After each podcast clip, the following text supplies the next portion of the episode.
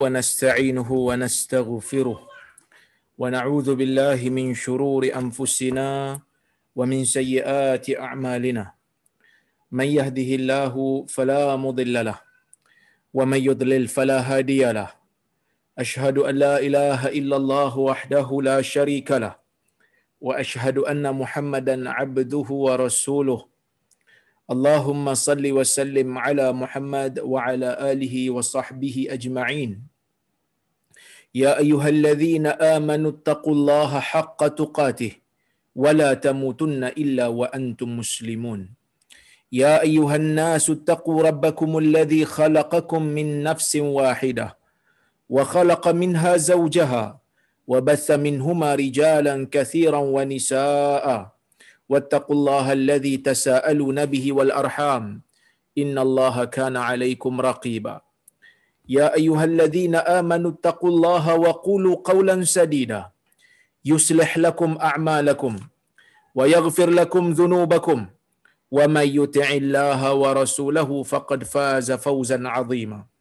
فإن أصدق الحديث كتاب الله وخير الهدي هدي محمد وشر الأمور محدثاتها وكل محدثة بدعة وكل بدعة ضلالة. أما بعد muslimin dan muslimat yang dirahmati oleh Allah Subhanahu wa taala sekalian. Alhamdulillah pada malam ini kita dapat berhimpun sekali lagi berkumpul di dalam bilik kuliah ini untuk kita sambung perbincangan kita berkaitan dengan kitab Riyadhus Salihin dan insya-Allah kita hari ini akan masuk pada hadis yang ke-8 hadis yang ke-8 di dalam bab yang ke-32 iaitu bab pada membicarakan tentang kelebihan orang-orang miskin di kalangan orang-orang Islam ya yang mana ini merupakan hadis yang terakhir di dalam bab ini insya-Allah sebelum kita masuk kepada bab yang baru.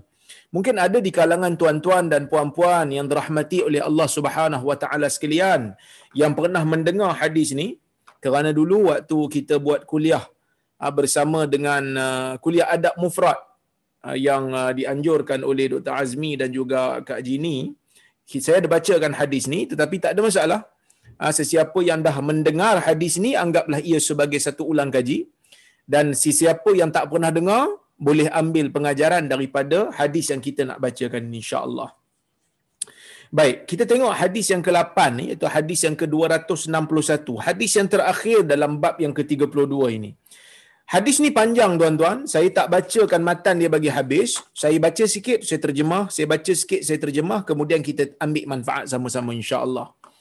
Kata al-Imam An-Nawawi rahimahullah, wa an Abi Hurairah radhiyallahu anhu 'anil Nabi sallallahu alaihi wasallam qala lam yatakallam fil mahdi illa salasah. Kata Imam Nawawi rahimahullah daripada Abi Hurairah radhiyallahu anhu daripada Nabi sallallahu alaihi wasallam sabda Nabi lam yatakallam fil mahdi illa salasah tidak ada yang yang bercakap ketika mana berada di dalam zaman anak-anak. Tidak ada yang bercakap di dalam zaman budak-budak. Dalam keadaan dia masih bayi. Melainkan hanyalah tiga orang. Para ulama bincang. Ada yang kata eh ashabul ukhdud tu sebab Nabi sebut dekat sini ada beberapa orang lah. Yang pertama Nabi Isa anak Maryam, kemudian yang kedua Juraij, kisah Juraij yang kita akan baca hari ini insya-Allah.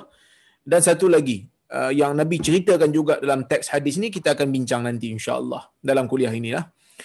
Cuma di sana ada bila Nabi kata tiga orang, tapi dalam dalam kisah yang lain ada disebut anak kepada perempuan yang akan dicampak masuk ke dalam parit api. Kisah Ashabul Ukhdud. Yang mana kita dah baca dah kisah ni dulu. Ketika mana berbicara tentang bab sabar.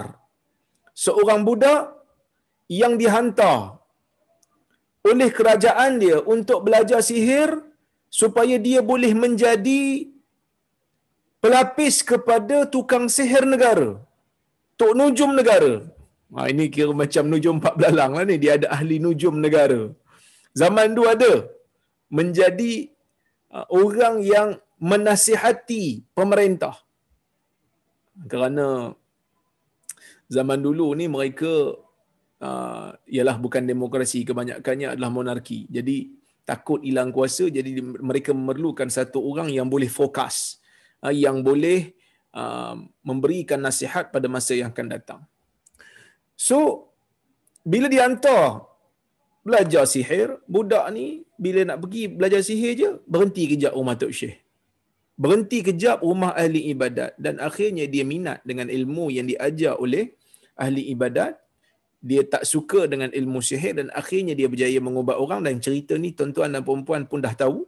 Dan akhirnya apabila dia berjaya dengan izin Allah mengubat, mengubati menteri yang rapat dengan raja tiba-tiba menteri ni bagi tahu yang dia ni telah beriman dengan agama budak ni. Akhirnya raja pergi cari budak ni arahkan untuk arahkan untuk budak ni dicampak daripada bukit tak tak mati dia. Bukit bergegar orang yang bawa mati. Orang puak raja mati dia balik balik ke istana. Bawa ke laut pula. Laut bergelora dua orang yang campak kan nak nak campak di dalam laut tu dia yang tercampak. Budak ni balik balik ke istana. Sampai dia kata pada raja dia wahai tuanku kau nak bunuh aku senang je. Kau ikut aku dekat satu pokok dekat apa ni batang pokok. Kau ambil satu panah masa nak panah tu kau sebut bismillahirabbil bismillahirabbi ghulam dengan nama Allah Ah, dengan nama Allah Tuhan budak ni. Kau lepaskan panah tu, aku akan mati. Tapi dengan syaratlah kau panggil orang ramai biar tengok benda ni. So dia orang tengok, semua orang pakat tengok budak ni mati. Akhirnya satu negeri beriman dengan uh, uh, agama budak ni kerana mereka percaya budak ni berada di atas kebenaran dan akhirnya raja memaksa semua yang beriman dengan budak ni untuk terjun dalam parit yang dipenuhi dengan api. Ha, siapa yang baca kisah Ashabul Ukhdud di dalam surah uh, apa surah buruj Allah Taala menceritakan kutila ashabul ukhdud binasa golongan-golongan yang mengorek parit dan meletakkannya dengan api untuk orang yang beriman terjun dalam dalam kisah tu ada disebut budak tu dalam kisah tu disebut budak sebahagian ulama kata budak yang yang ada tu dia bukan bayi dia dah boleh bercakap jadi dia tak termasuk dalam hadis yang Nabi sallallahu alaihi wasallam sebut ni yang Nabi kata tidak ada yang boleh bercakap ketika mana masih bayi melainkan hanya tiga orang. Yang pertama Isa anak Maryam. Isa anak Maryam ni tuan-tuan kita tahulah Nabi Isa alaihi salam yang merupakan nabi yang diutuskan kepada Bani Israel untuk mengembalikan Bani Israel kepada agama yang benar. Kita semua tahu tuan-tuan, ketika mana Bani Israel ini ya di uh, ditamkinkan oleh Allah. Apa maksud ditamkin? Dalam bahasa Melayu ni saya pun tak tahu.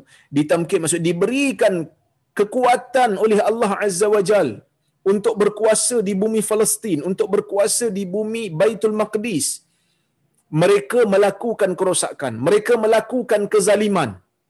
Dan Allah Subhanahu wa taala memang jamin mana-mana kerajaan mana-mana tamadun mana-mana peradaban apabila melakukan kezaliman sehingga kezaliman berada di peringkat yang kemuncak Allah taala akan binasakan. Ini disebut oleh Allah Subhanahu wa taala di dalam al-Quran.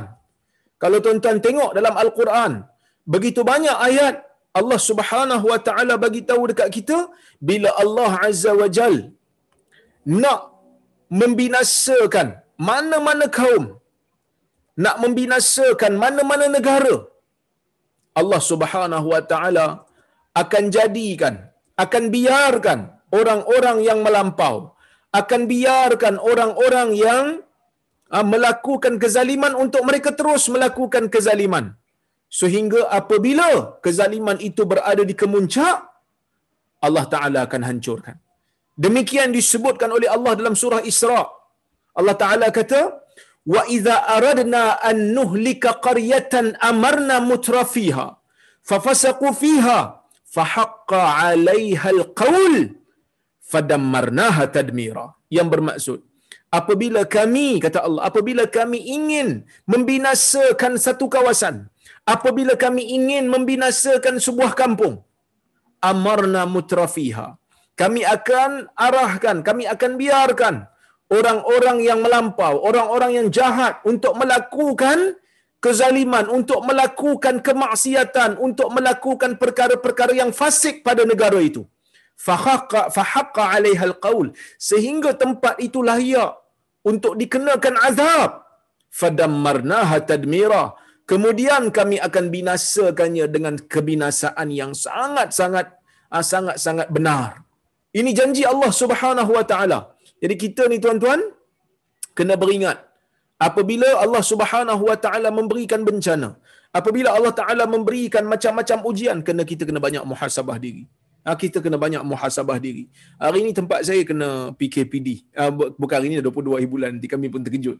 Tiba-tiba kena PKPD kan PKP pun dah macam PKPD dah kalau tanya malam ni. Tak tahu nak ke mana dah. Kalau PKPD saya tak tahulah. Jadi tuan-tuan uh, doalah untuk kami yang berada di Perak ini saya, saya pun mendoakan tuan-tuan yang berada di Lembah Kelang. Dengar cerita Lembah Kelang pun agak dahsyat kes uh, COVID. Mudah-mudahan Allah Azza wa Jal menyelamatkan kita semua insya-Allah. Baik. Maka bila mereka melakukan kerosakan, melakukan kezaliman, Allah Azza wa Jal, Allah Subhanahu wa taala memberikan mereka ini uh, kita panggil ujian. Memberikan kepada Bani Israel ini satu peringatan. Mereka diserang oleh kerajaan Babylon. Apabila kerajaan Babylon datang, kerajaan Babylon memusnahkan kitab Taurat mereka. Babylon memusnahkan kitab-kitab mereka kitab-kitab agama mereka sehingga orang-orang Yahudi pada masa itu tak dapat nak tahu agama sebenar mereka. Kebetulan pada masa itu tak ada siapa yang hafal Taurat. Taurat yang ada pada mereka sekarang ni ditulis ratusan tahun selepas daripada Taurat yang sebenar tu hilang. Maka mereka terumbang ambing, mereka hanya ikut padri-padri mereka.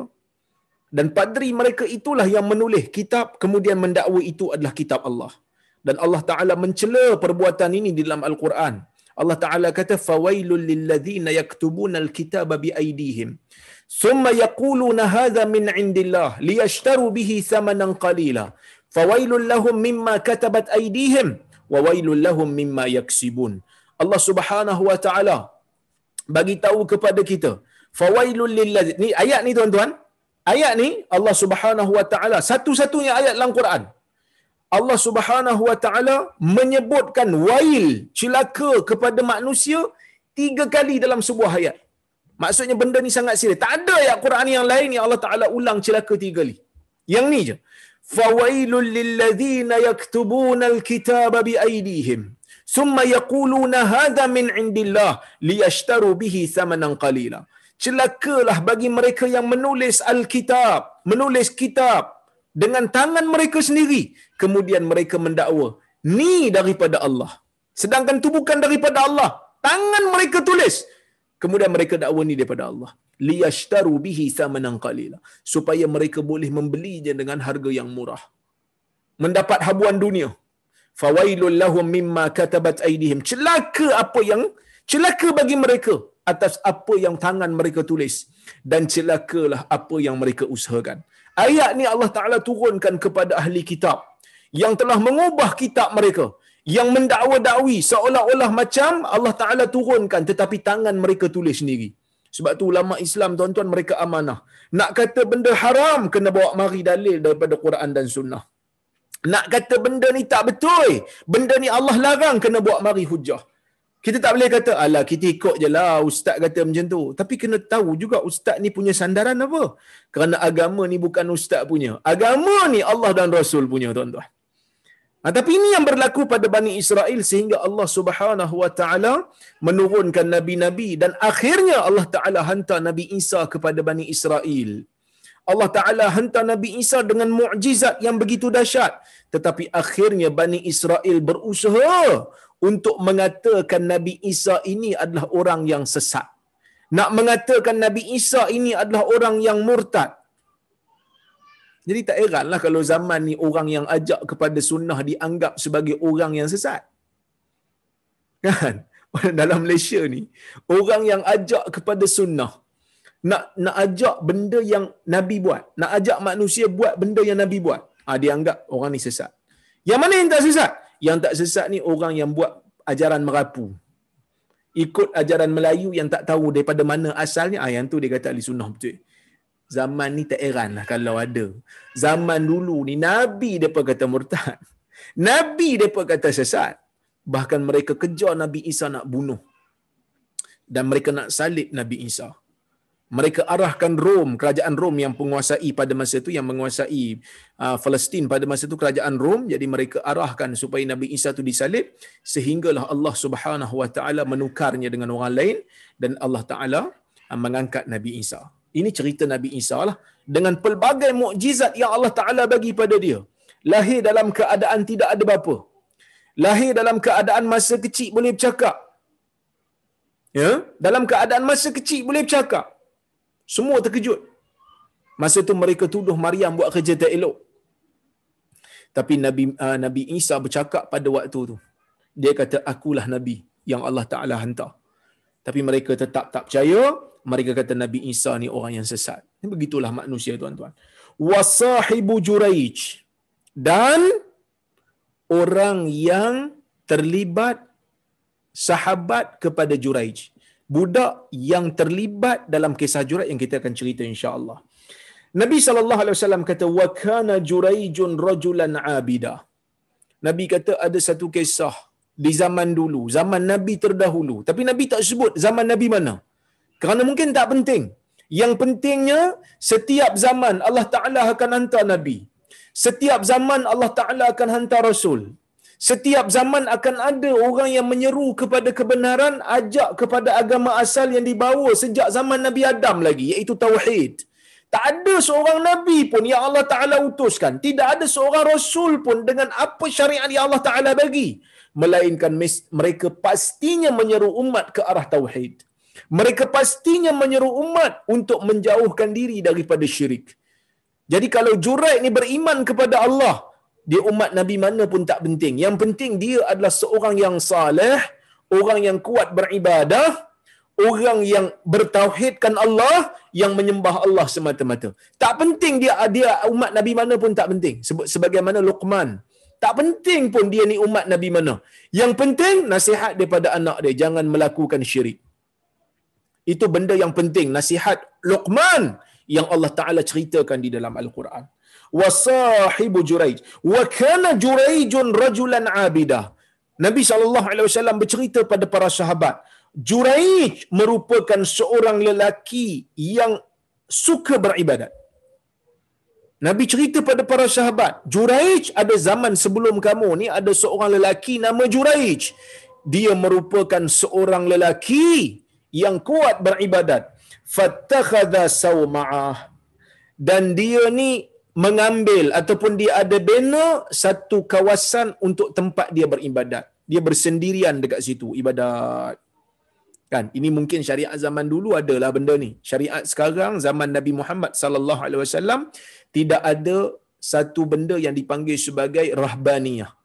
Sifat kerahiban, rahib duduk je dekat tempat ibadat tak keluar, tak campur orang, betapa je tak ada kita ada waktu kita salat, ada waktu kita zikir, ada waktu kita wirid, ada waktu kita pergi pasar, ada waktu kita merintah negara, ada waktu kita pergi dakwah kat luar, ada waktu kita amar ma'ruf dan nahi mungkar, ada waktu kita berkuliah dan seumpamanya. Sifat kerahiban tidak ada di dalam Islam. Tapi zaman dulu ada. Fattakhadha sauma'ah. Dia mengambil satu tempat khas untuk dia beribadat. Dia beribadat kat sana. Fakana fiha fa'atathu ummuh dan dia selalu duduk di sana. Ha, Juraid ni bila dah buat dia punya sauma'ah, dia duduklah kat sana. Fa'atathu ummuhu wa huwa yusalli. Datang kepada dia uh, mak dia dalam keadaan dia salat. Ha, dalam keadaan dia sedang salat. Faqalat ya Juraij. Mak dia pun panggil, "Wahai Juraij." Mak dia kata. Faqala ya Rab ummi wa salati. Ha, maka mak dia pun kata ha, maka bila mak dia panggil dia pun kata ya rab dalam hati dia dia kata wahai tuhan ibu aku dan salat aku. Ibu aku dan salat aku. Ha, dan salat aku. Fa aqbala ala salati tapi dia meneruskan salat dia. Masa mak dia panggil tu dia dengar. Dia dengar mak dia panggil. Tapi dia kata aku wahai tuhan aku ni tengah salat. Ha? Mak aku pula panggil. Nak menyahut mak panggil ke? Nak meneruskan salat. Akhirnya dia meneruskan salat. Bila dia meneruskan salat, mak dia panggil-panggil, dia tak menyahut. fansarafat maka dia pun mak dia pun beredar mak dia pun balik rumah mak dia falamma kana minal ghad atathu wa huwa yusalli bila sampai pada hari esok bila hari esok datang atathu wa huwa yusalli. Mak dia datang dalam keadaan dia still masih solat. Masih solat lagi. Faqalat ya juraij dia kata. Wahai juraij mak dia panggil. Ya. Faqala ay rab ummi wa salati. Maka dia pun sebut juga wahai ya wahai tuhan uh, ummi wa salati ibuku panggil dan aku sedang solat lagi sekali maksudnya kali kedua mak dia panggil dia masih lagi teragak-agak. Uh, dia masih lagi teragak-agak untuk menjawab panggilan ibu dia. Fa aqbala ala salatihi. Tetapi oleh kerana dia sedang salat fa aqbala ala salatihi dia meneruskan salat dia juga. Ya. Kemudian falamma kana minal ghad. Esok hari mak dia datang lagi atat huwa huwa yusalli mak dia datang kepada dia dalam keadaan dia masih lagi salat maksudnya jurat ni bukan orang biasa-biasa tuan-tuan orang yang rajin salat mak dia datang hari pertama dia salat mak dia datang hari kedua pun dia sedang salat Maksudnya Juraij adalah orang yang sangat-sangat kuat untuk bersalat. Orang saleh. Sebab tu Nabi kata dia orang saleh. Ya. Faqalat ya Juraij. Mak dia panggil lagi sekali. Wahai Juraij. Faqala ay Rab ummi wa salati. Dia kata wahai Tuhan. Ibuku dan salatku. Ibuku dan salatku. Ya. Faqbala ala salati. Maka dia meneruskan salat. Tiga kali uh, mak dia datang. Tiga hari. Tiga hari, tiga kali. Mak dia datang, mak dia panggil. Dalam keadaan dia still meneruskan salat dia. Jadi mak dia pun doa. Mak dia doa kepada kepada Allah. Dia kata, Allahumma la tumithu hatta yandura ila wujuhil mumisat. Ya Allah, janganlah kau matikan dia. Wahai Tuhan, Ya Allah, mak dia doa, janganlah kau matikan dia sehingga dia melihat kepada wajah-wajah perempuan-perempuan yang jahat. Jangan jangan kau matikan dia sehingga dia terlihat muka ha, orang-orang yang melakukan perkara yang jahat daripada kalangan orang perempuan. Tapi mak dia doa pun doa mak dia pun berhati-hatilah dia. Mak dia tak doa untuk dia buat jahat. Mak dia kata dia tengok muka perempuan jahat. Dia tengok muka orang yang tak elok. Bukan mak dia doa dia buat benda tak elok. Tak. Mak dia kata, Ya Allah, tolong dedahkan dia pada ujian besar. Ha, itulah maksud doa ni. Ha, itulah maksud doa ni. Mak dia doa supaya dia ni diuji oleh Allah dengan satu ujian yang berat. Supaya dia sedar diri. Bahawasanya apa yang dia buat ni, walaupun dia nampak betul, walaupun dia nampak baik, tak semestinya baik pada pandangan agama. Ni benda yang selalu saya sebut. Sebab itu ada riwayat daripada Ali bin Abi Talib dia kata laukana din birra'i lakana asfala lakana asfalul khuf aula bil mashi min a'lah atau kama qal Ali bin Abi Talib kata laukana din kulluhu birra'i. Kalaulah uh, agama ni semua benda dalam agama ni dengan akal otak fikiran manusia semata-mata dah tentu bawah daripada khuf lebih utama uh, untuk disapu daripada atas. Kita bila belajar wudu kan dulu saya dah hurai dah sikit bila kita belajar wudu kita uh, sapu di atas khuf bukan sapu di bawah. Sedangkan yang kotor di bawah. Kan? Sebab apa kita sapu di atas sebab nabi sapu ke atas. Dalam bab akidah dalam bab ibadah kita berpada dengan apa yang ditunjukkan oleh dalil. Akal tidak berfungsi dalam masalah ibadah yang semata-mata ibadah. Jurai ni masalah dia apa? Masalah jurai ni adalah dia kuat ibadat betul? Tetapi bila mana dia beribadat? Dia beribadat dalam keadaan ibadat dia tu dia tak tahu batas-batasnya. Ha, dia tak tahu batas-batas ibadat sampai dia rasa dia buat benda baik tapi benda tu telah menjadikan ibu dia ni berduka cita. Ibu dia ni rasa macam tak patut kot dia buat macam ni. Ha, mak dia sampai rasa macam tu sebab tu mak dia doa. Mak dia kata, Allahumma la tumithu hatta yanzura ila wujuhil mumisat. Ya Allah, jangan kau matikan dia sehingga dia terlihat wajah perempuan-perempuan yang tidak elok. Fatadzakara banu Israel juraijan wa ibadatuhu. Dia kata, punyalah hebatnya Juraij ni punya ibadat sehingga kan kisah Juraij ni menjadi uh, uh, kita panggil apa menjadi bualan Bani Israel. Fatadzakara Banu Israel Juraijan wa ibadatahu. Bani Israel yang berada pada zaman tu bercerita tentang Juraij dan ibadatnya. Hebatlah Juraij ni. Kaki ibadat. Orang yang rajin. Salat sentiasa. Sampai mereka bercerita, eh jurat ini orang yang pandai salat. Eh jurat ini orang yang rajin salat. Eh jurat ini mak dia datang tiga hari. Tiga-tiga hari dia still salat lagi. Tak berhenti dia salat ni. Punya bagus dia ni. Bani Israel bercakap. Kemudian, وَكَانَتِ امْرَأَةٌ بَغْيٌ yutamassalu bihusniha faqalat in syi'tum la aftinanna ha, tiba-tiba seorang perempuan yang jahat. Ya. Seorang yang jahat perempuan kira macam bari ni perempuan yang pelacur lah kira. Ha? orang yang ambil ambil upah untuk uh, buat benda tak elok. Ya. yeah? Jadi bila dia uh, orang duk cerita orang duk cerita benda tu dia ni bagus dia ni bagus kan? Jadi dia pun kata uh, dan dia lawa. Ha, dan dia cantik. Ya? Yutamassal bi husniha. Dia ni orang cantik. Faqalat. Perempuan ni pun kata bila dengar orang dah bercakap perempuan ni pun nak test lah. Betul ke dia ni kaki ibadat betul ke dia ni orang soleh dia kata in syi'tum la aftinanna kalau kau mau aku boleh bagi kat dia ujian aku boleh bagi kat dia test ni aku test tengok kita test power dia betul ke dia orang yang soleh betul ke dia ni orang yang kuat ibadat nak tengok aku yang lawa ni dia boleh tahan ke tak? Ah macam tu lah. Ha? Yang mana kita semua tahu tuan-tuan, orang lelaki ni kelemahan dia perempuan. Sebab itu Nabi wasallam sebut, "Ma taraktu ha, ala ummati syai'an ya uh, adarru ala rijali minan nisa." Oh kama Nabi kata aku tidak meninggalkan kepada umat aku satu bencana, satu ujian yang lebih memberikan mudarat kepada orang lelaki daripada kalangan kaum aku ni melainkan perempuan.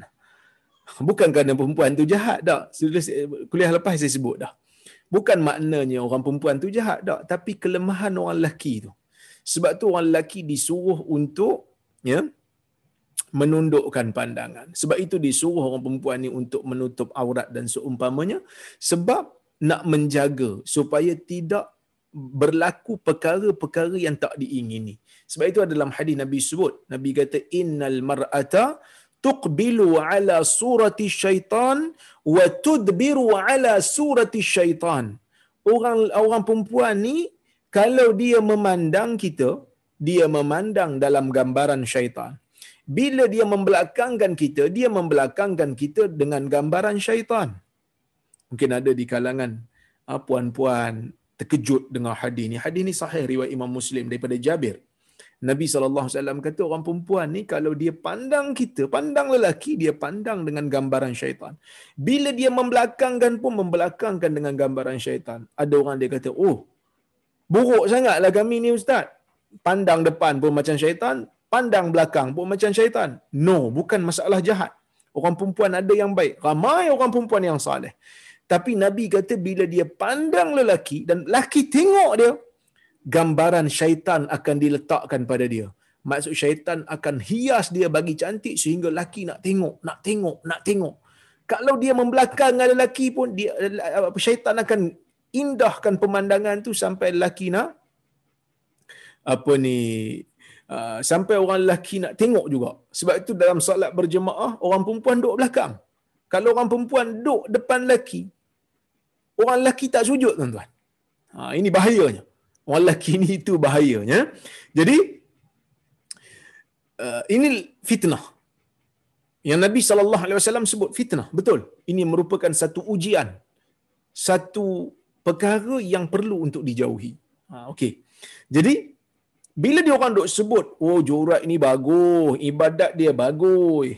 Dia orang soleh, dia orang baik. Perempuan yang pelacur ni, dia kata, dia macam nak kata, apa sangat? Betul ke dia macam tu? Betul ke? Tak apa. Bagi aku. Kalau kau izinkan aku, biar aku tolong. Aku nak tengok sejauh mana dia punya kuat. Aku nak tengok sejauh mana dia punya kesalehan. Biar aku pergi. Aku pergi goda dia. Ha, perempuan ni kata lah, biar aku pergi goda dia. Maksudnya apa? Nak tengok dia ni pakai kepiah putih kan? Okey, aku pergi test dia. Tengok, tercabut ke tidak dia punya kopiah. Ha. Usah kata, ha, Juraij, orang zaman sekarang ni pun ramai juga, kan? Benda-benda yang kadang-kadang orang duk panggil tuan guru dan seumpamanya, dalam bab ni dia kalah. Ha? ha wallahu alam, moga Allah Subhanahu wa taala jauhi kita daripada fitnah yang seumpama ini. Fitnah besar, ya, fitnah besar yang Nabi sallallahu alaihi wasallam sebut. Maka dia kata in syi'tum la aftinanna. Kalau kamu mahu wahai Bani Israel, aku boleh bagi dia satu ujian. Aku boleh bagi dia satu test. Kita test dia tengok. Fata'arradat lahu. Maka dia pun pergi jumpa Juraij. Fata'arradat lahu. Dia pergi jumpa, dia serahkan diri dia pada Juraij. Dia ajak Juraij buat benda tak elok. Dan dia ni pelacur. Dia tak ada masalah. Dia memang jual maruah dia. Dia memang cari duit dengan menjual maruah dia. Tak ada masalah. Jom Juraij. Kau nak buat apa dengan aku? Silakan aku serahkan diri aku pada kamu. Macam itulah disebut. Yang lebih kurang. Falam yaltafit ilaiha. Tapi jurai ni orang baik sungguh tuan-tuan. Falam yaltafit ilaiha. Dia tak tengok perempuan. Dia tak tengok. Pandang pun tidak. Kerana dia tahu pandangan inilah yang mula-mula ha, kita panggil sebagai panahan syaitan pada orang lelaki ni pada pandangan lah. Pandangan tu lah yang bahaya tu. Jadi, dia tak tengok dia tak toleh, dia tak pandang langsung kepada perempuan yang merupakan yang merupakan yang merupakan pelacur ni. Fa'atat ra'ya dan bila dia tak pandang, hmm, kata memang jurat ini tak layan aku lah. Fa'atat ra'yan. Kana ya'wi ila sauma'atih. Dia pergi jumpa dengan satu orang pengembala.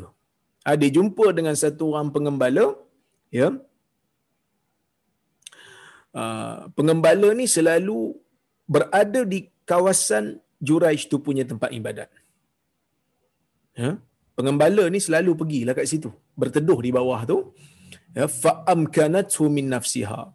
Maka perempuan ni pula bila dia tengok ada seorang pengembala berada di kawasan yang berdekatan dengan Juraij, maka dia pun berzina dengan perempuan ni dia perempuan ni berzina lah dengan dengan pengembala kambing tu. Fawaqa 'alaiha fahamalat. Maka dia pun uh, melakukan hubungan dengan perempuan ni, melakukan hubungan zina dengan uh, perempuan yang uh, pelacur ni fahamalat. Maka perempuan ni pun mengandung. Perempuan ni mengandung. Falamma waladat. Ketika mana dia melahirkan anak, orang dok tanya, dia tak ada suami. Kan? Mana suami kau? Siapa yang buat kau macam ni? Maka dia kata, Huwa min Juraij. Perempuan ni jahat lah. Dah lah dia goda, Juraij tak layan. Dia pergi kacau lagi Juraij. Dia pergi bersama dengan orang lain. Dia pergi berzina dengan orang lain. Tiba-tiba bila mengandung saja, dia kata Juraij punya. Dia kata anak Juraij. Fa'atauhu fastanzaluhu. Bila perempuan ni bagi tahu ni anak Juraij maksudnya dia orang anggap Juraij ni dah melakukan zina. Sebab apa? Sebab yang mengandung ni pelacur. Dan tak ada pun dengar cerita mereka berkahwin. So apa lagi? Zina. Bila zina cari Juraij cari Juraij fa'atauhu mereka pergi ke tempat dia ibadat fastanzaluhu mereka turunkan Juraij daripada tempat ibadat wahadamu sawma'atahu dan mereka meruntuhkan, merobohkan tempat ibadat Juraij. Zahirnya tempat ibadat ni agak tinggi sikit sebab tu dia kata fastan zaluhu. Mereka minta supaya turun. Juraij hang turun. Ya. Juraij hang turun. Okey. Kemudian wahadamu sauma'atahu. Mereka robohkan dia punya tempat ibadat wa ja'alu yadribunahu. Mereka pun pukul Juraij. Sebab apa pukul Juraij? Sebab mereka anggap Juraij ni dah zina. Sebab apa mereka anggap jurat dah berzina sebab percaya kat perempuan tu. Ha, sebab percaya kat perempuan. Ni yang pelik tuan-tuan. Dia tahu dah perempuan tu pelacur. Mereka ni tahu dah perempuan tu pelacur. Mereka tahu dah perempuan ni memang cari duit dengan pelacur. Walaupun perempuan ni cantik lah. Yutamassal bil husniha ni maksud cantik sungguh. Sampai kalau orang nak nak nak gambarkan kecantikan, "Eh dia ni cantik." Cantik macam mana? Cantik kan macam perempuan tu. Ha, perempuan tu punya lawa sampai dijadikan contoh aras kecantikan tu sampai dia tu dijadikan contoh. Ha tu punya cantiklah perempuan ni. Jadi perempuan ni mereka tahu perempuan ni pelacur. Jadi pelacur memang kerja berzina. Macam mana dia orang boleh percaya kalam pelacur untuk menuduh satu orang yang baik. Satu orang yang tak kacau orang.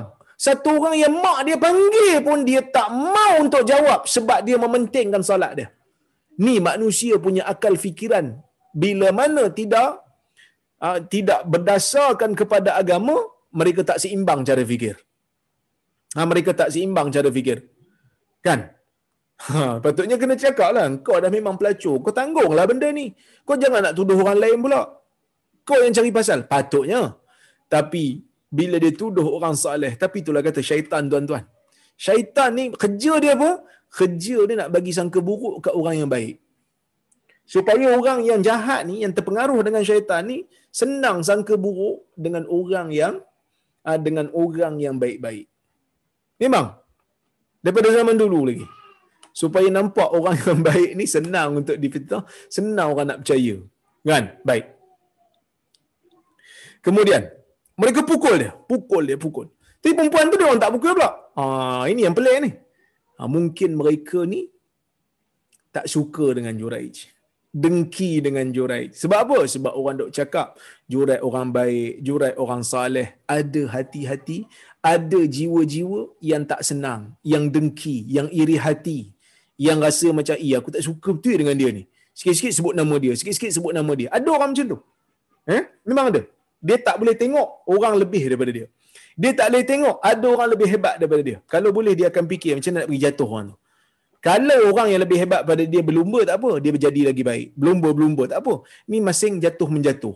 Selak menyelak kain masing-masing nak buka air. Ini benda yang tak bagus, yang tidak perlu ada, yang tak boleh ada dalam Uh, generasi ataupun dalam masyarakat Islam.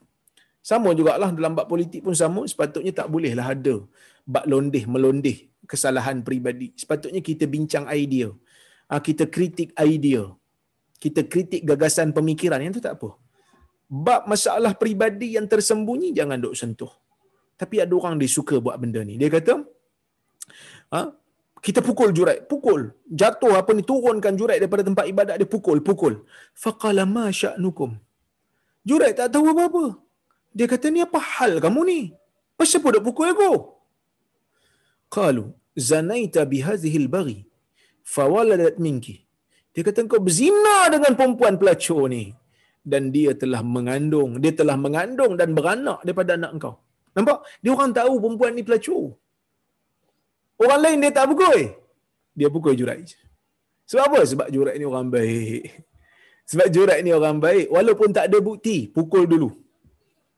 Ha, kita lempang dulu. Kita tumbuk dulu. Bincang kemudian. Benda boleh gaduh. Buat apa bincang-bincang? Ha, macam itulah maksud dia. Ha? Baik. Fawaladat minki. Qala aina sabi. Maka Juraij ni pun dia tak tanya banyak. Dia kata, mana budak tadi? mana budak yang dilahirkan tadi? Jurai ini orang soleh, dia tanya mana budak tu. Sebab dia tahu dia tak buat benda ni. Orang tuduh dia, perempuan yang uh, pelacur ni telah penaya kat dia. Maka dia minta, mana budak? Mana budak? Mana budak yang lahir tadi? Faja'u bihi. Maka mereka pun bawa kepada Juraij. Bawa budak tu kepada Juraij. Faqala, da'uni hatta usalli. Biarkan aku sekejap sehingga aku ya, sehingga aku salat. Tunggu aku salat jap. Tinggalkan aku, aku minta masa, aku nak salat sekejap. Fasalla. Maka dia pun salat. Falamman saraf. Ketika mana dia terselesai salat, dia salat ni salat sunat eh. Bila dah selesai salat, atas sabi. Dia pun datang pada budak yang baru lahir ni. Fata'ana fi batnih. Dia pun cucuk di perut budak ni. Waqala ya gulam man abuk wahai budak siapa ayahmu Ha, Juraij tanya, wahai budak, siapa ayahmu? Kata budak ni, Fulanur Ra'i. Ayah aku ialah Fulan yang merupakan pengembala itu. Siapa dia? Laki yang zina dengan perempuan ni. Budak tu bercakap, baru lahir. Dia bercakap. Fa'aqbalu ala Juraij. Maka mereka pun pergi jumpa Juraij yuqabbilunahu wa yatamassan wa yatamassahu nabi mereka cium Juraij mereka peluk Juraij ha, mereka cium kemudian mereka ha, mengusap-ngusap si Juraij wa qalu lalu mereka berkata nabni laka sawma'ataka min zahab. Biarkan kami membina semula tempat ibadat kamu ni daripada emas. Sebab apa nak bina daripada emas ni? Dah malu Allah. Dah pukul dulu sebelum pakai sebelum pakai siasatan sebelum buat siasatan sebelum semak betul-betul pukul dulu. Kan kemalu? Kan? Benda benda boleh semak dulu benda boleh tanya elok-elok. Tiba-tiba main serbu tak pakai helmet. Ha, ini benda yang sangat-sangat membahayakan. Sebab tu dia kata kami bina lah biarlah kami bina balik kami dah malu ni. Kan? Dah malu Allah ni. Dah pukul tak kena orang. Kan? Kami bina daripada emas. Faqalu la. Dia kata uh, tak payah. Aiduha min tin kama kan kama kanat bina semula dengan tanah seperti mana yang asal. Jurat ni orang baik tuan-tuan. Dia bukan nak bina-bina uh, yang yang mewah ni. Sekadar nak solat je. Dia kata tak payah tak payah. Tak payahlah dia bina dengan emas ni. Buat seperti mana yang asal sudahlah ya fafa'alu. Maka mereka pun buat semula. Mereka bina semula tempat ibadat. Ha, okey. Tuan-tuan. Mereka tak pergi cari pula lelaki yang menjadi pengembala kambing. Mereka cuma menjadikan isu ni untuk menjatuhkan nama Juraij untuk menjadikan alasan nak pukul Juraij. Tapi bila budak tu sebut ayah aku adalah pengembala kambing, dia orang tak pergi cari pun pengembala tu. Tak ada pula nak pergi pukul. Beria tak ada. Sebab apa?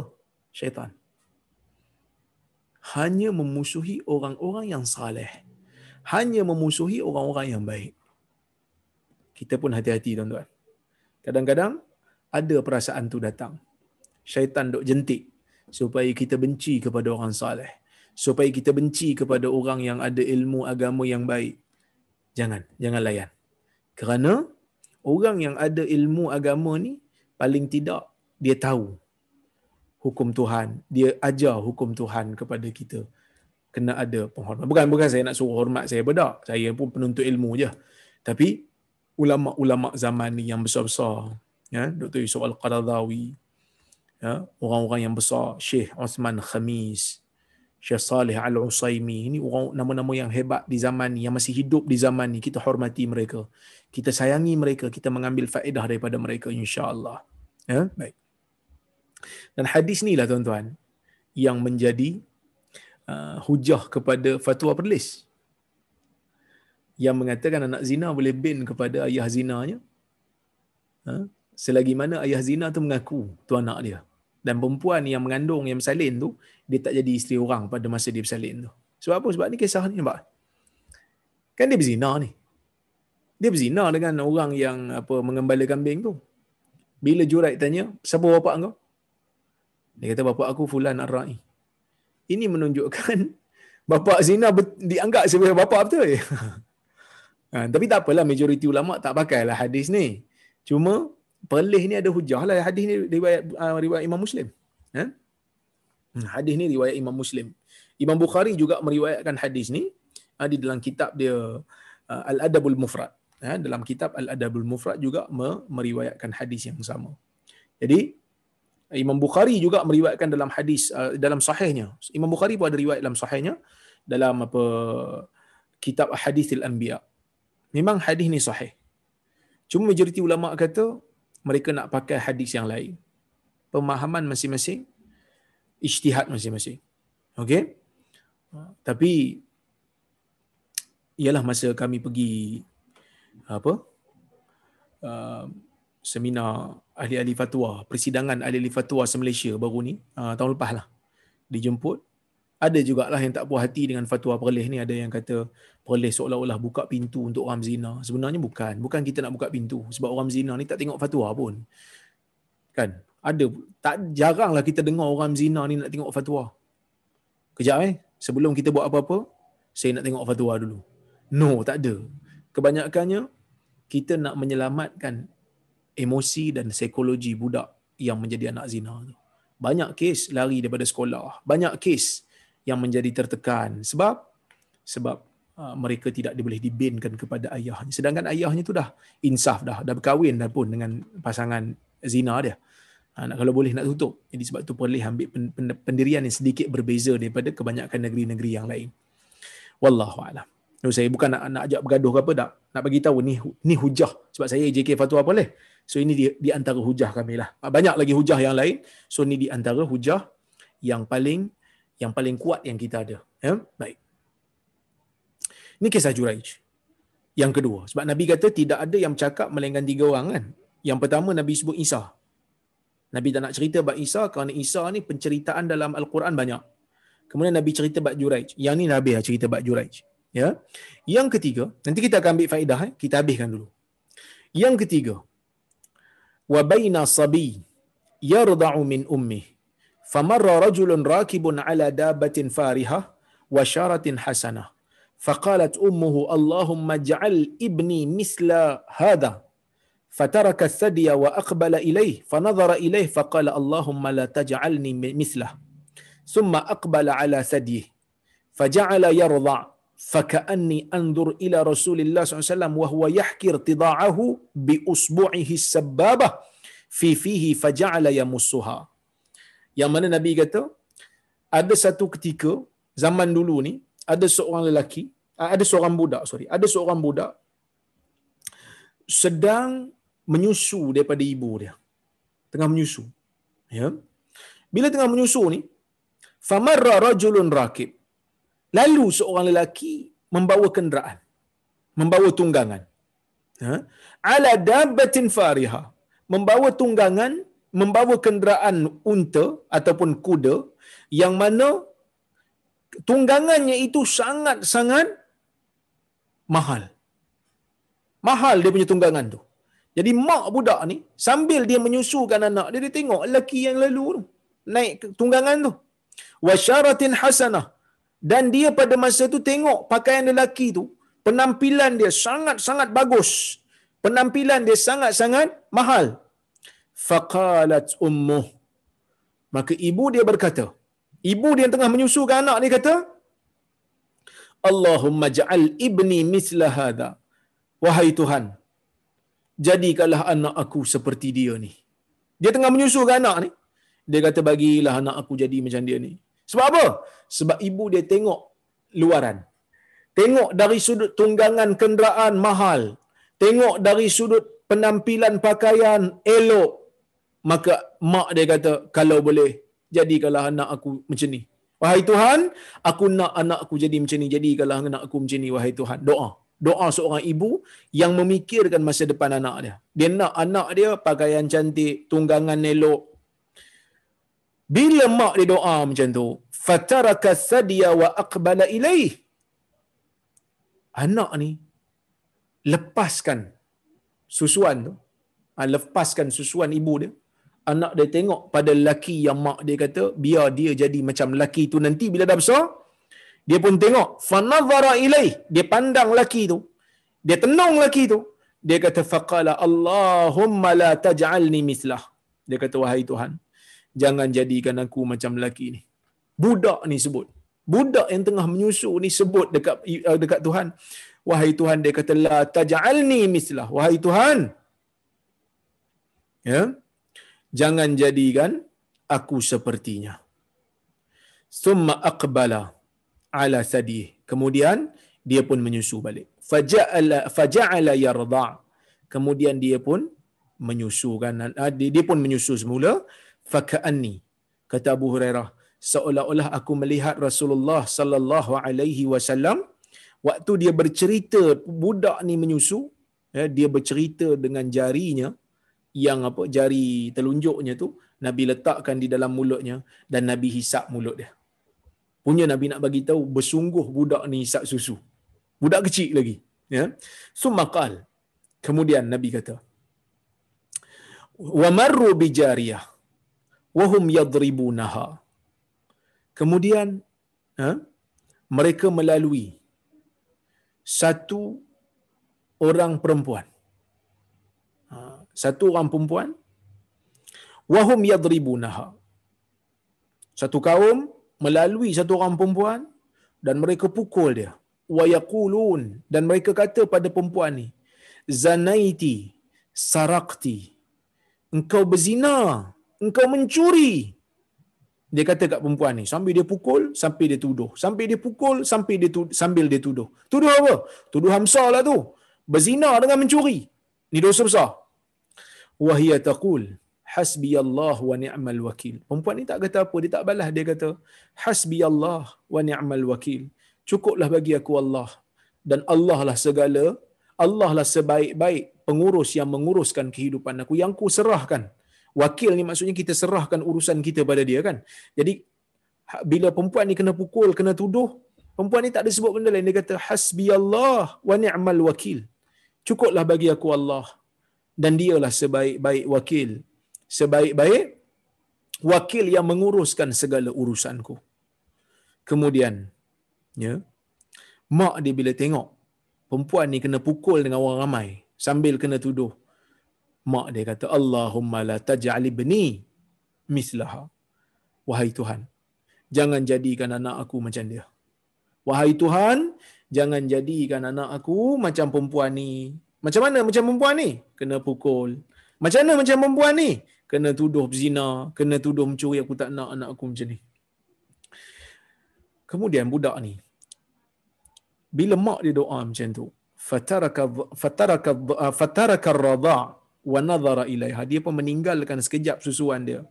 Dia tengok kat perempuan tu yang kena pukul tu. Faqala Allahumma ja'alni. Wahai Tuhan. Dia kata, Allahumma ja'alni wahai Tuhan. Uh, sorry. Allahumma ja'alni mithlaha. Wahai Tuhan, jadikan aku macam dia. Wahai Tuhan, jadikan aku macam perempuan ni. Fahunalika taraja'al hadis. Di sana mereka saling mengulang sembang yang sama. Maksudnya, para ulama sebut bila Nabi kata taraja'al hadis ni, mak dia ni macam tak percaya mula-mula anak dia bercakap. So, mak dia ulang lagi. Ulang lagi nak tengok. Anak dia jawab betul. Kata-kata dia dengar pada suara lain dia tahu anak dia bercakap tapi dia macam tak percaya dia ulang lagi perkataan yang sama ya qalat faqalat marra rajulun hasanul hay'ah ha, maka dia pun kata ada seorang lelaki melalui dia ni bagus dia punya penampilan lepas tu dia kata Allahumma ja'al ibni mislah wahai Tuhan jadikan anak aku sepertinya. Faqultu Allahumma la taj'alni uh, Allahumma la taj'alni mislah. Anak dia jawab ha, dia kata wahai Tuhan jangan jadikan aku seperti dia. Wa marru bihadhihi al-amah wa hum yadribunaha wa yaqulun zanaiti wa sarakti kemudian mereka ramai-ramai melalui satu orang perempuan yang menjadi hamba mereka pukul dia dan mengatakan kau berzina kau mencuri faqultu allahumma taj'al ibni mislaha wahai tuhan jangan jadikan anak aku sepertinya faqultu allahumma ja'alni mislaha dia pun kata ya allah jadikan aku ah, seperti seperti perempuan ini qala bila dah banyak kali ulang perkataan yang sama, baru mak dia percaya betul lah anak aku boleh bercakap. Walaupun pada mulanya tak percaya, tapi betul anak aku boleh bercakap. Kemudian dia kata apa? Budak ni kata apa? Dia kata, Inna dhalika rajul. Ya. Inna dhalika rajul jabbar. Ya. Sesungguhnya, lelaki yang budak ni kata, tak nak jadi macam dia, jabbar. Laki ni sombong. Laki ni kerah laki ni orang yang ha, tak ada sifat tawaduk langsung. Sebab tu pakaian dia jaga, dia orang kaya, dia sombong. Allahumma taj'al Allahumma la taj'al uh, fakultu Allahumma la taj'alni mislah. Sebab tu aku doa pada Allah, ya Allah jangan jadikan aku sepertinya kerana aku tak nak sombong. Aku tak nak sifat yang menjadikan aku ni tidak tunduk kepada orang lain ataupun tidak tunduk kepada Allah. Tak nak aku tak nak jadi sombong. Kemudian wa inna hadhihi yaqulun zanaiti walam tazni. Manakala perempuan yang kena pukul ni hamba perempuan yang kena pukul ni walaupun mereka kata engkau telah berzina walam tazni tetapi sekali-kali dia tak berzina. Wasarakti walam tasrik. Walaupun orang dok kata dia mencuri tetapi sebenarnya dia tak mencuri. Sebab itulah aku sebut Allahumma ja'alni mithlaha. Ya Allah jadikan aku sepertinya. Maksudnya apa? Jadikan aku macam orang ni. Kerana apa kerana dia ni walaupun orang tuduh dia buat tapi sebenarnya dia tak buat. Orang tuduh dia berzina dia tak berzina. Orang tuduh dia mencuri dia tak mencuri. Tuan-tuan dan puan-puan rahmati Allah sekalian.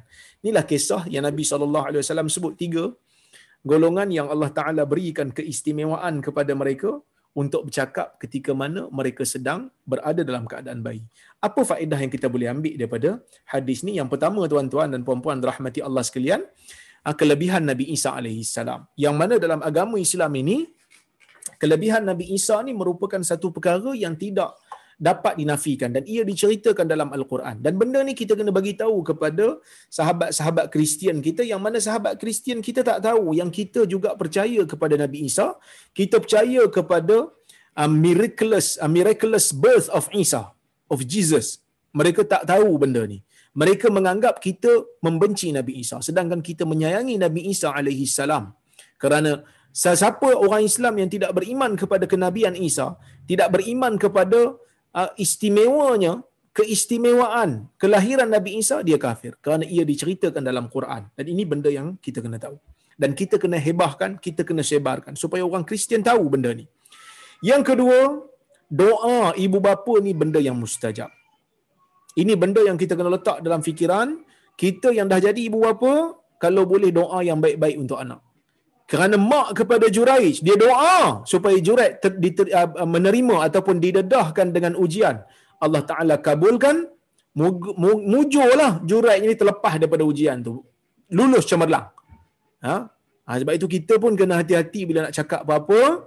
Ha, kerana takut-takut ia menjadi doa.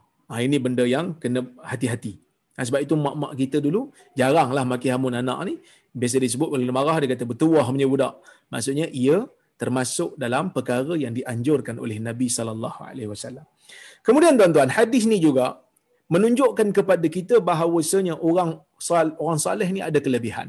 Sebab tu Allah Subhanahu wa taala berikan karamah kepada Juraij sebab Juraij orang saleh sebab tu budak ni boleh bercakap membela Juraij tetapi bukanlah semestinya orang saleh ni mesti ada karamah Kadang-kadang ada, kadang-kadang tak ada. Kalau ada, ia merupakan ujian. Nak tengok. Ha, nak tengok kita ni mampu ke tidak untuk menjaga jiwa. Kadang-kadang Allah Ta'ala bagi keistimewaan, terus jadi terus jadi riak. Terus angkat diri sebagai mahdi pula. Ha, ini merupakan ujian besar kepada orang saleh. Kemudian, hadis ni juga nak bagi tahu kat kita tentang kelebihan ilmu. Jurat ni orang saleh, betul. Tetapi dalam bab menyahut seruan ibu dia waktu dia sedang salat sunat, Ah, dia tak mau nyaut seruan ibunya dan dia meneruskan salat sunat merupakan perkara yang salah. Sebab tu para ulama, ah, cuma ulama ada tiga pendapat lah. Satu pendapat mereka mengatakan um, teruskan salat. Tapi ini bercanggah dengan hadis yang kita baca sekarang ni. Yang kedua, putuskan salat terus. Bila mak panggil, terus nyaut. Ya mak, saya tengah salat sunat tadi. Apa cerita? Ada pandangan yang ketiga yang bagi saya seimbang dan pandangan ni juga adalah pandangan yang dipegang oleh Syekh Ibn Uthaymin. Apa dia? Dia kata, ah, kalau ibu kita, kita faham ibu kita, boleh terima untuk kita tak jawab. Kalau kita bagi tahu saya tengah solat tadi. Mak dia kata, okey, okey, okey, sorry, sorry. Kalau mak kita boleh terima, kita boleh teruskan salat. Tapi kalau mak kita jenis, ya, kalau mak kita jenis tak boleh terima juga kalau kita bagi tahu dah salat, mak kita jenis kerah, nak kita jawab juga sahutan dia, anak uh, sorry uh, seruan dia maka kita berhentikan salat sunat. Tapi salat sunat jelah salat wajib tidak. Ha, salat wajib tidak perlu. Kerana salat wajib wajib bertemu wajib. Ha, wajib bertemu wajib. Ha, tapi salat sunat ni sunat bertemu wajib. Menyahut seruan ibu wajib. Dan ulama mengkiaskan jugalah termasuk juga bapa lah. Kalau bapa panggil pun sama juga. Kerana kedua-duanya kita wajib untuk taat kepada mereka. Dan apabila Juraij ha? apabila Juraij dituduh dengan tuduhan yang berat, dia panggil budak tu, dibawakan kepada dia budak tu, dia pun kata apa? Tunggu kejap. Da'uni usalli. Tinggalkan aku sekejap aku nak salat. membuktikan kepada kita kalau kita menerima apa-apa ujian yang berat, yang besar, kita pergilah, kita pergilah salat. Ha, kita pergilah salat. Ini yang dilakukan oleh Nabi sallallahu alaihi wasallam, "Idza nabahu amrun badara ila salah." Apabila datang kepada Nabi perkara yang merungsingkan Nabi sallallahu alaihi wasallam, Nabi akan terus pergi untuk menunaikan salat. Salat sunat dua rakaat. Kita pergi salat sunat. Ha, sebab itu Allah Taala sebut dalam Al-Quran wasta'inu was salah. Mintalah pertolongan kepada Allah dengan sabar dan dengan menunaikan salat. Okey? Kemudian tuan-tuan, hadis ni juga membuktikan kepada kita tentang bagaimana kejahatan orang yang melakukan maksiat terhadap orang-orang yang saleh. Ya. Ha, ini benda yang sangat-sangat yang sangat-sangat uh, berlaku daripada zaman dulu sampailah zaman zaman sekarang. Okey? Baik. Kita tengok apa yang Syekh Bura kata. Syekh Bura pun ada menyatakan beberapa faedah. Antaranya adalah isaru ijabatil um ala salati tatawwu mendahulukan untuk menjawab seruan ibu lebih utama daripada salat sunat li'anna listimrar fiha nafilah wa ijabatul um wa birruha wajib. Sedangkan ya uh, kalau kita kata kerana berterusan berada dalam salat adalah sunat. Salat sunatlah. Sedangkan menjawab seruan ibu dan melakukan kebaikan kepada ibu dan bapa adalah wajib. Ya. Waqila inna ma da'at alaihi li annahu kana bi imkanihi ay yukhaffifu salata wa yujibuha.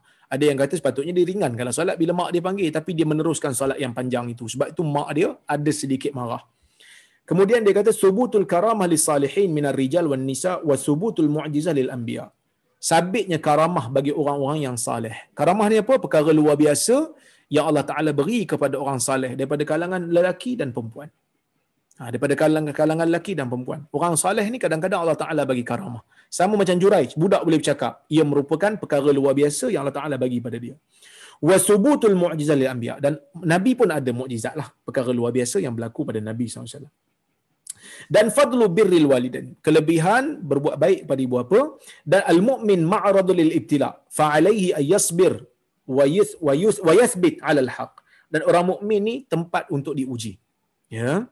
Ha, orang orang orang, orang mukmin ni tempat untuk diuji dan bila diuji kena sabar dan kena tetap berada di atas kebenaran. Dan isaru tashabbu bis salihin wa du'afa minhum. Dan kalau boleh kita meniru golongan-golongan yang saleh walaupun mereka miskin seperti hamba perempuan tadi ni nampak macam miskin ditindas tetapi kita lebih utama mengikuti dia kerana dia orang saleh berbanding daripada orang yang uh, berada orang yang kaya tetapi berada dalam keadaan sombong dan tidak watawadu. Wallahu taala alam bisawab. Mudah-mudahan Allah Subhanahu wa taala merahmati kita semua. Insya-Allah saya tengok kalau kalau ada soalan ataupun komentar saya alu-alukan ya. Kalau ada kritikan di mana-mana boleh bagi tahu.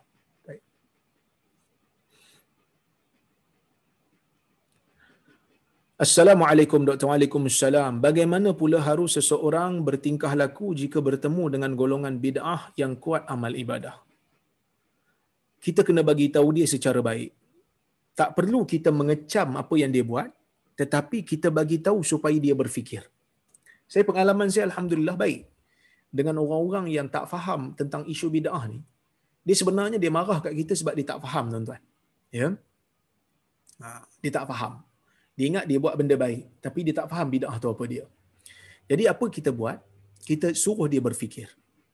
Iaitu kita bagi tahu kat dia yang kita ajak dia buat ni benda yang Nabi buat. Yang ni tak tahu siapa yang anjur. Yang ni Nabi buat. Mana nak pilih? Yang Nabi punya ke yang orang lain punya? So dia akan fikir secara tidak langsung. Itu yang pertama. Yang kedua, kita bawakan pandangan-pandangan ulama yang mengecam bidah tapi kita jangan sebut nama. Dulu masa dekat Australia, ada orang dia macam tak puas hati dengan saya bila saya sebut pasal bid'ah bid'ah ni. Lepas tu saya kata,